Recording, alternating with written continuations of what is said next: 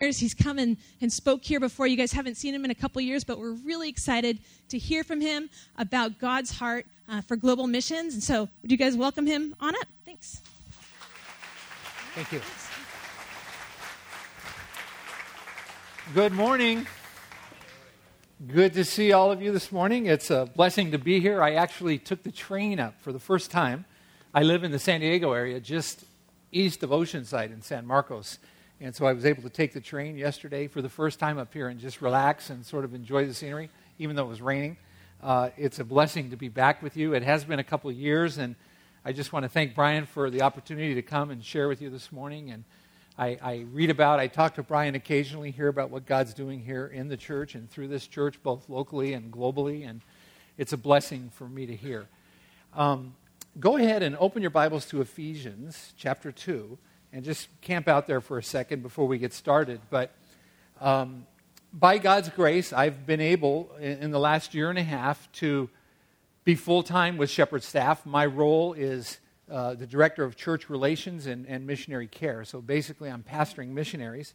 And uh, I actually just got back two weeks ago. I took a small team from my church, uh, Calvary Chapel in Escondido, which is now called Cross Connection, new name, uh, to Indonesia. And we visited uh, missionaries that live there on the island of Java in Salatiga. And we were able to do English in a, uh, a Muslim madrasa and uh, interact with the leadership of uh, the largest uh, Islamic university there in Salatiga. And it was an amazing opportunity. Uh, then the team came back, and I was able to go and spend four days in Taipei with a couple of missionary families with little kids that live and minister in Taipei uh, fluent in Mandarin, doing incredible works among the working class people in Taipei. And so it's a privilege for me to do that. And, you know, speaking of Lifewater, many years ago, uh, I actually um, did some cross cultural training for Lifewater down at the U.S. Center for World Missions. They had a group of hydrologists and geologists that they were sending over to do wells in, in West Africa. And uh, so they invited me to come up, and so I sort of trained these guys on understanding the cultural differences between us as Americans and trying to accomplish a task in the midst of a culture where tasks are not the highest priority, relationships are, and how things, wires can get crossed there uh, really easily. And they have a great ministry. And the interesting thing that, you, that I just want to have you keep in mind is that, you know, the world, uh, everybody on this planet needs water to live. And so, water and providing safe drinking water is an incredible on ramp into many places around the world uh, to live like Jesus and to represent Jesus by giving them living water. The other interesting thing is that most of the world wants something that we all provide as Americans. They want our language. And so, English, especially English spoken by Americans, is an incredible uh, on ramp into uh, many places around the world. You have it if you're born and raised here and speak English as your native language. You have a door opener that is incredible, and that's kind of what we did in Indonesia on this trip. And most of the stuff that I'm involved with now, short-term team-wise, is English, and using that uh, to to touch other people. And so these are some of the good works that the Lord calls us to do, things that matter in a fallen world, providing safe drinking water, providing people with a, a, practical tool that can help them improve their life English. And in that are opportunities then to talk about Jesus and what our motivation is. And so let's, uh, let's pray and then let's get into God's Word. Father, thank you for this morning. What an amazing God you are. Lord, that you would intervene in our world, that you'd interrupt our lives and uh, call us to yourself. Lord, and to do it because you are a graceful and a merciful God. And as we look now at these three verses, as we look at what you moved Paul to make sure that the Ephesians understood and what every believer needs to understand, I pray that your Spirit would uh, put us at even more of an awe of you and even more desirous to walk closely with you and then to be the kind of people you want us to be, walking in the good works that you've prepared, custom fit for each of us. In Jesus' name, amen. So, what I want to do before we actually look at these three verses is I want to kind of give you, go back, Brian's introductory message. he sort of gave you a bird's eye view of Ephesians. And I just want to jog your memories on a couple of key points. Understand that the true and the living God, when he created the universe as we know it, he created it incredibly diverse, yet completely unified. All the different components and aspects of creation, as diverse as they are, were all working in unison, interacting with the one who created them and interacting and relating to every other part of the creation the way God designed. And that's reflecting God's glory. And that's important to understand that. And then in the midst of that, God created mankind. And we, of all the things He created, had His fingerprints on us like nothing else that He created. We were created in His image and likeness. And so He created us and gave us a, a role, a task to manage the creation to have stewardship over it and to have dominion over it, exercise a certain amount of power for the good of creation and for the glory of God, and obviously for the good of ourselves. But He gave man the freedom to reciprocate love back to Himself. And so to have the freedom to reciprocate love, you have to have the freedom to not. And so God permitted man to make a decision, and that decision was catastrophic for every aspect of creation. You know the story. Man Adam and Eve rebelled. They basically jabbed a knife in God's heart by saying, We don't trust you. You've limited what is good for us. They reject, they listen to the enemy, they listen to their own conscience, and what we call the fall happens. And the fall of man ripples throughout creation. It, it's a domino effect where not only man, but all of creation now, because man was to be God's representative, the creation is now plunged by man's decision into decay, into darkness, and is basically in a, in a, in a mode of dying. And that's the condition that the earth exists in, created in God's image. Uh, we were created in God's image, and by our decisions, we brought this catastrophic train wreck onto the creation. And God's plan, of course, we know, is to redeem not only the individuals created in his image and likeness, but creation itself. And so, so Jesus comes into the world, the, the true and the living God becomes a missionary, steps into the chaos, into the darkness, into the decay, and gracefully makes it possible for man to be restored to God. And in that restoration of mankind, of individuals to the God who created them, then God uses man to begin the process of, in a sense, restoring the creation in all of its ways. Here's the key concept, and what I want you to be prepared for as we're going to look at these verses. The key concept is that the world is, is in decay, it's in darkness, and in a sense, it's dying. And God's redeemed people are in the midst of that, representing Him. And uh, in the fall, keep this in mind the components of creation are not interacting and relating to God as they were designed. And all of the components of the creation, especially man, is not interacting or relating to God, to other people, or the creation in the proper way. Keep that in mind as we're going to go through this text. Now, interesting about this book, it's the only book of the Bible it, that, that well, not the only book, but Ephesians, the church at Ephesus, is the only church in the Bible where we have a picture of it at three different stages of its life. We have its birth recorded for us in Acts 18, 19, and 20. So we have a picture of, of the birth of the church in 51 or 52 AD. Uh, roughly 13 years later, in its pre, early teen years, we have a picture of the condition of the church here in Ephesians. Paul writes the letter of, Ephes, of Ephesians to a church that's pre-teens. And then, very interesting, we have another picture of this church in Revelation chapter 2 as Jesus writes a letter to the church at Ephesus, which at that time is roughly 42, 43 years old. So to, to, look, at, to look at the church at Ephesus and at least see it at its birth, what was it dealing with 13 years later? What was it dealing with roughly 30 years after that? Much to be learned. Now, I'm also in agreement with Brian that the book of Ephesians, although written to believers in Ephesus, many scholars believe, and I agree, that because he doesn't mention specific things like he does in some of his other letters, specific things going on in that church, that this letter is not just a letter to the Ephesians, but it's basically Paul's understanding of, of God's manifesto for the redemption of all things, of creation. So, yeah, it's relevant to the Ephesians. They need to understand what their personal salvation is all about, but they also need to understand that God's got this bigger thing going on that they're a part of. And so it really is, it's, it's a manifesto of God's gracious mission to bridge the divide, to reconnect for proper interaction and relating uh, the things within His creation and His creation with Himself. Now, you've already covered, uh, you know, from chapter 1, verse 1 up to chapter 2, verse 8. In those first 14 verses, Paul talks about the believers and how we're spiritually blessed, how God's grace is the, the source of all that blessing, and all of it is for His glory. Then we see his heart in, in prayer.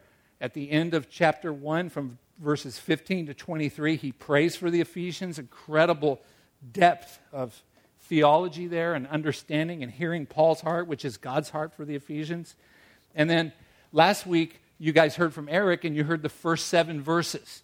And in those first seven verses, he, he reminds them, he thinks it's significant. Paul thinks it's significant to remind the Ephesians of where they were. They were dead in sin, they were walking in, in trespasses.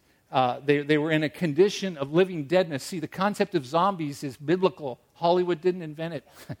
walking dead people is what's described in the Bible, the condition of man before God interrupts and intervenes. Man is alive physically, alive mentally, alive emotionally, alive with will, but dead, disconnected from the God who created him, and therefore disconnected from everything else that God has created.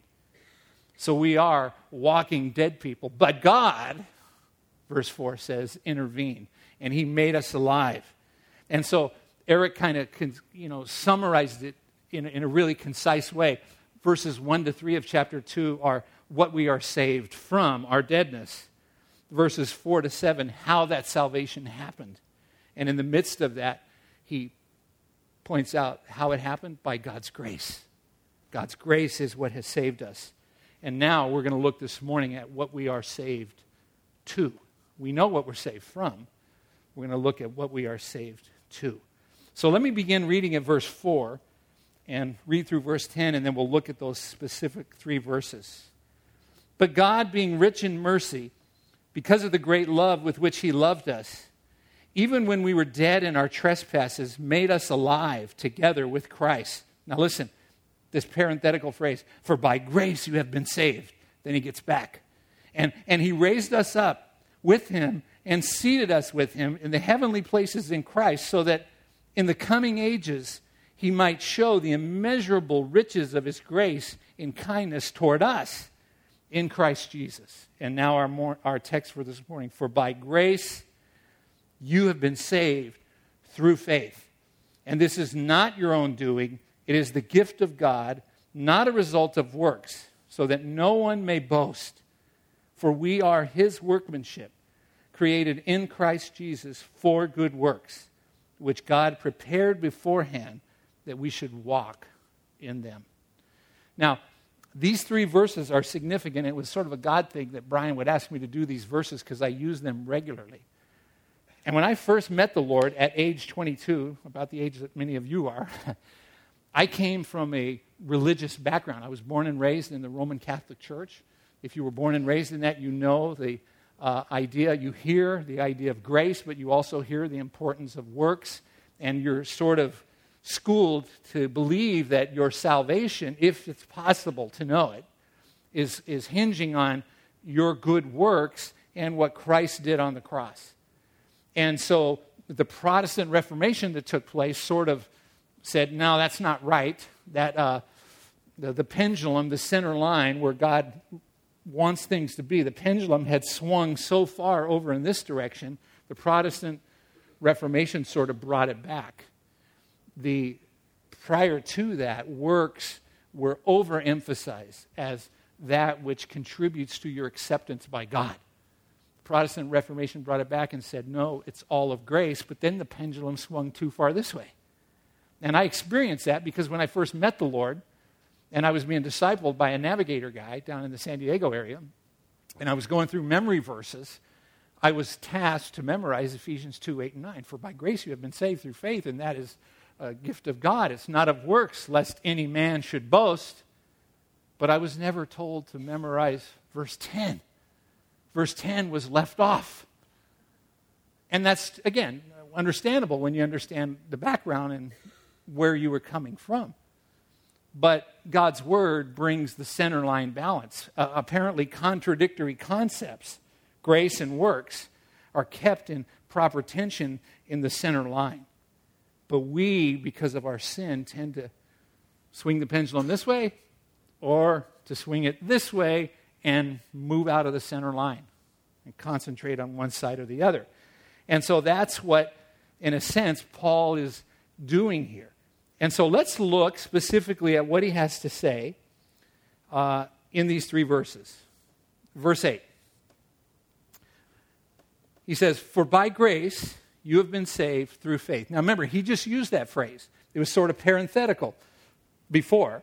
Now he wants to expand on that. And he says, Listen, it's important for you to understand it's by grace that you have been saved through faith. Now, I'm not going to spend a lot of time getting into grace because I know the other guys have covered it from a number of different angles, but the concept of grace is, is crucial. And the concept is basically that God, because of the character of who He is, He, he bestows that which is good and beneficial on us or objects that deserve the opposite because of our rebellion, because of our rejection of all that God is, and, and, and thinking that we know what life is all about more than Him, we deserve to be punished. We deserve the wrath of God. We deserve to be separated from Him eternally. But God doesn't give us what we do deserve. He's extending mercy to us. And in fact, He gives us what we don't deserve an opportunity for restored relationship to Himself. So, grace is a crucial concept. And it's interesting, we have defined grace in our Western minds. We're good at definitions of abstract conceptual ideas. Grace is unmerited favor, grace is getting what you don't deserve. And, and all that's true, but how is God unveiled that He's graceful? Well, God's Word is in story form. We know that God is graceful because he tells us the story of his interaction with a rebellious world led by the one being created in his image and likeness. So when Adam and Eve disobey and they're isolated, he could have left them there forever and been just and right in doing so. But because he's graceful, he goes right into where they're at and he unveils a plan of restoration for them to himself, and then the ripple effect of that throughout the rest of his creation in a good way. You see? So, grace, I think you have a handle on that, and I know you've heard it from a number of different angles. So, he wants the church at Ephesus to know for by grace you have been saved through faith, and this is not your doing, it is the gift of God. You're saved by grace through faith. In other words, you trusted, you relied upon, you took God at His word that Christ had paid the price for your sin, that He took what you deserve and then He conquered death. And you take God at His word, you entrust yourself to what God has revealed, to that truth. You've accepted it. How? By faith. It's not just mentally acknowledging the fact, but you've actually thrown yourself onto Christ. You've ridden his coattails to acceptance to God. When we took that plane a few weeks ago to Asia, think about it. You're exercising biblical faith when you fly. You don't add anything to the equation. You want to go from point A to point B, LA to Jakarta. what do you do to get yourself to Jakarta? Nothing. You get on the plane and you buckle your seatbelt. You completely entrust yourself to the ability of the pilot and the mechanical ability of the plane to take you where you want to go. You are exercising biblical faith. You're not just mentally acknowledging, sitting in the airport, I mentally acknowledge that plane can fly from LA to Jakarta. You're not only believing it as fact, your belief, your trust that it's true, motivates you to get on the plane and buckle up. And after the plane is airborne, you don't buckle, unbuckle your seatbelt and run to the cockpit and say, Scoot over, I want to help. You'll crash the plane. the pilots can get you all the way where you need to go. You just obey them, just trust in them.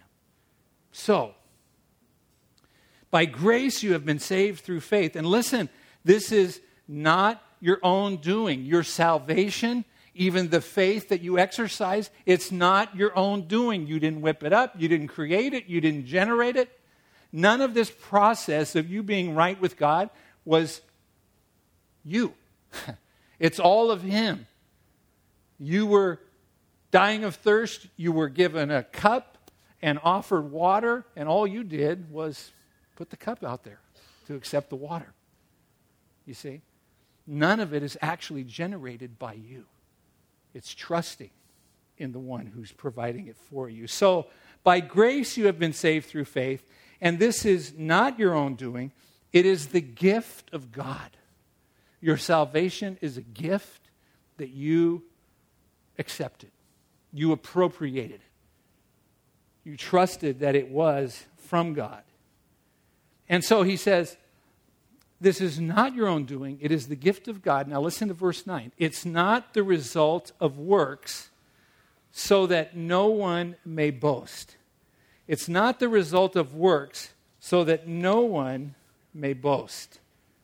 Now, why does he say this? Well, the church at Ephesus was a somewhat multi ethnic church, and there were people there from a Gentile background, and there were Jews in the church at Ephesus.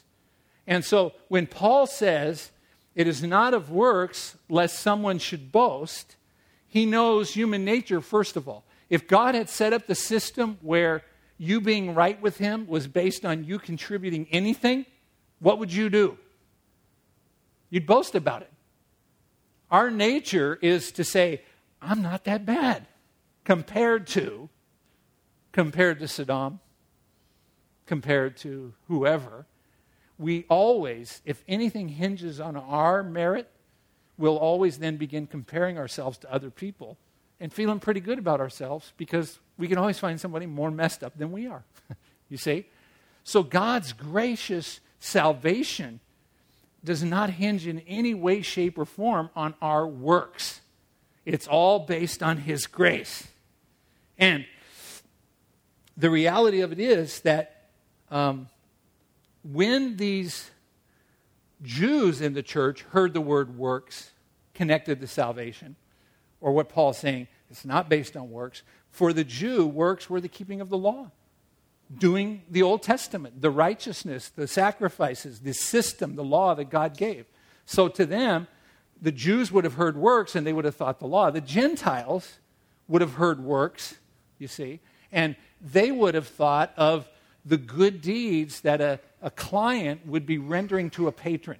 Now, I'm going to take a step back here and give you a little glimpse of culture here for you to understand. I, I've lived in Japan, I've lived in the central Philippines, I spent a lot of time in Thailand, a lot of time in Singapore, in Nepal, Indonesia. So uh, I'm an Asia kind of guy. And, and you learn cultures. And Asian cultures specifically are very honor and shame oriented and face is very important. And individuality is, shun, is, is, is put down, you see. And in an honor and shame type culture, which it was at the time of Christ and when the New Testament was written, there was a system called the patron client system. The majority of the people had no power or influence or access to resources. They lived day to day pauper lives. There were a few people that were wealthy and had power and influence. And so the system was such that the poor people, when some major event happened, they would go to the rich people called the patrons and they would say, Can you help me? And when the patron would help them, the Greek word for that was charis, the same word for grace. Charis in the culture charis in God's kingdom. The patron, no necessity for him to help the poor client, helps the poor client. It's unmerited favor shown by the patron to the client. But then the client has a responsibility to always then speak highly of the patron and to do deeds and charitable acts in the name of the patron, to raise the patron's honor. Very important concepts to understand. So the Jews would hear works as keeping the law, the Gentiles would hear works as the client's works to honor the patron. Charitable deeds done in the name of the one who graciously helped them. And so Paul knows that the heart of man, and the Holy Spirit, of course, has led him, and he knows that the heart of man is to take the center line one direction or another. So he knows that when he says it's you're saved by grace through faith, not of works, lest any man should boast, he knows these people are going to grab onto the concept of grace and completely bail on the concept of works. Grab onto the grace and, hey, works don't matter. Don't bother worrying about works anymore because it's all about grace. He knew that, so the Holy Spirit led him to give us verse 10, which I was never challenged to memorize. I figured it out years later. Verse 10 For we are his workmanship, created in Christ Jesus for good works, which God prepared beforehand that we should walk in them. We are his workmanship. The Greek is poema. The basic concept of the word is something that is made, something that is crafted by a creator. It's actually the root word of our, our word for poem. You are God's poem, uniquely created by God to express aspects of Him. You are His workmanship, created in Christ Jesus for what purpose? Good works. See, He's not going to leave the works to be misunderstood. Oh, no, your works don't save you, but you better wrap your mind around the significance and the importance of good works. This is what you were saved for. Works do not save you, but works are evidence that you're saved. We are not saved of works, we are saved for works. And this is so important that I think we need to walk through this concept of good works. And I want you to keep in mind what I shared with you originally the idea of at the fall, the ripple domino effect of man's rebellion was to plunge everything, including himself, into decay and darkness and a death spiral. And therefore, what happened was man and everything in God's creation stopped interacting and relating to other parts of the creation in the way they were designed. Crucial to understand that. Now, Go ahead and put up that next slide. Jesus, as he begins his ministry in his first sermon, the Sermon on the Mount, he says, talking about his people, keeping in mind the world is in uh, is, is, decaying and dark. He says, "You are the salt of the earth." Speaking to his followers, "You are the salt of the earth. You're here to stop the decay, to impede the process of corruption and decay. You are the salt of the earth." And then he says, "You are the light of the world." The world is in darkness. You are the light of the world. He says, verse 5, chapter 5, verse 16, in the same way, let your light shine before others so that they may see what? Your good works and give glory to your Father who is in heaven. Let your light so shine in the midst of the darkness so that they will see your good works and unbelievers will give glory to God when they see God's people doing good works. Now, big subject to do a whole message on this, but let me give you a concept on light that the Lord showed me a few years ago. If we were going to ask, what is the definition of light? We would say, well, light is the absence of darkness. Light is that which reveals, illuminates, manifests, makes visible, makes known. And we would agree with all that. Light is that which reveals or unveils or makes known, right? But that's not the end game of light. Once things are unveiled, then what? Let me give you this example. If we turn all the lights off in here, and I say, you've got 30 seconds to head out the exits, what are you going to do? You're going to have chaos. you're going to bump into one another. You're going to trip over chairs. You're going to trip over purses. You're going to slam into one another. There's no light. If the light is on, it reveals, it illumines, it makes manifest, right? That's what light does. But for what end? Light makes proper interaction with that which is external to you possible. If the light is on, you see things the way they are, you can now interact or relate to the things in the right way. That's the crucial concept of light in the scripture. Light makes proper interaction and relationship relating to possible in the way God designed. When the fall happened, proper the world was plunged into darkness. Man is not relating to God or interacting with God or any other person or the creation the right way. He's doing it in a self centered, egotistical, all about me way. And the creation is bumping into itself. Jesus changes all that. And so good works are the shining of light because the good works are God's people interacting with God and everything else the right way. It's shining light. So even unbelievers can say, wow, look at that. Why are they doing that? When we're in this madrasa in Indonesia, when we're at the Muslim university in Indonesia, and we're teaching English and we're doing what we're doing. Why are you doing this? Hey, because we love you. And we know that English will help you. And we want to give you help to increase your life. And our motivation in doing this is because we know the God who created all things.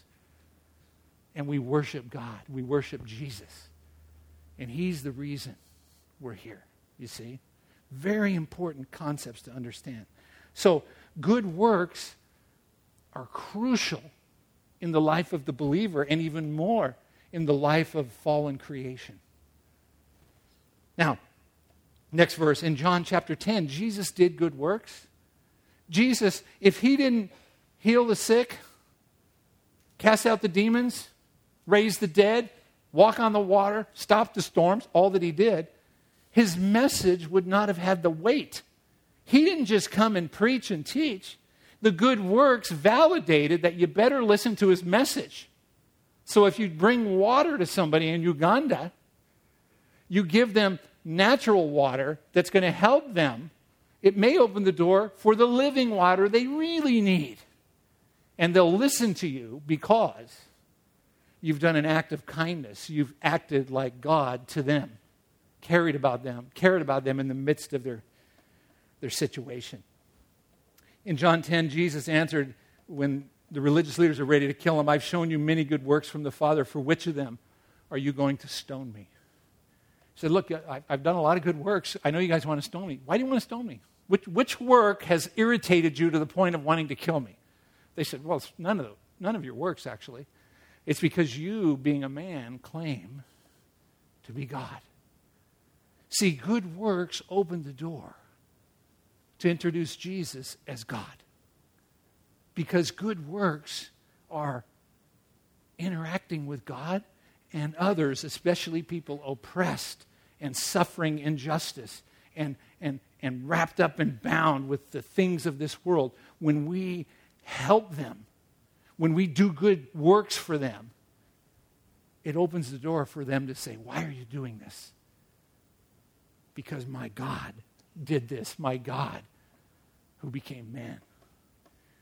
Acts 2:44, you can read it. The new believers that got saved the day of Pentecost, what did they do? They sold their houses.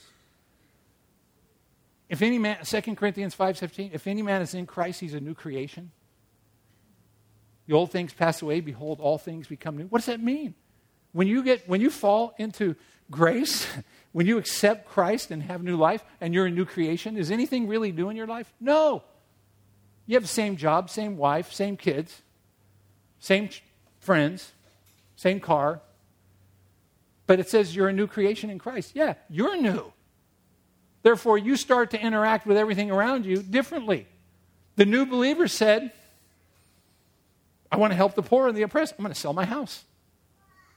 I want to help the poor and the needy, and I'm going to sell my house to do it because I know these things aren't mine in the first place. I'm now interacting with my material possessions the way God designed me to. They don't possess me, I possess them, and I'm a steward over them. Does that make sense? Acts 9:36, you can write it down and read it later. A woman named Dorcas and her good works. Then, Titus chapter 2. Titus chapter 2. Paul's writing to a young pastor, pastoring a church that's close to his heart. A man, a, a Greek that man had, that Paul had discipled in ministry. And he's writing to Titus. And in Titus, go ahead and go to the next slide. In Titus chapter 2, verse 7, Paul says to Titus the pastor, Show yourself in all respects to be a model of good works and in your teaching, show integrity and dignity. Do you hear what he's saying? He's saying, Titus, you need to be a model yourself of good works. Young pastor, good works need to be a part of who you are. And you are a model, you are an example. Then he goes on and he says in verse 14 of chapter 2, talking to Titus, he says, Jesus, who gave himself for us to redeem us from all lawlessness and to purify for himself a people for his own possession who are what? Zealous for good works. Titus, you got to understand that God created a people for himself. They're now his possession, and they need to be zealous for good works. Not zealous for Bible study, not zealous for worship, not zealous for coffee and fellowship, oh, that'll all be there. That's the natural outflow of having life. You want to hang out with other people that are alive. No, you got to tell people that good works need to be a part of who they are in Christ. They need to be zealous for good works. Look at the next verse. Chapter 3, verse 1. Remind the people in the church to be submissive to rulers and authorities, to be obedient, to be ready for what? Every good work chapter 3, verse 8. The saying is trustworthy. I want you to insist on these things so that those who have believed in God may be careful to devote themselves to good works. Do you think? Are you tired of hearing about good works? Well, let's hear it one more time from Paul, written to a young pastor. Verse 14. Let our people learn to devote themselves to good works. See, you have to learn to devote yourself to good works. It's a learned habit. It doesn't come naturally to selflessly do acts of good for others that are in bad situations. It doesn't come naturally. You got to tell our people to learn to devote themselves to good work, especially to people with urgent needs. Now, one last verse. Hebrews chapter 10. Paul says in verse 24, Let us consider how to stir up one another to love and good Bible study.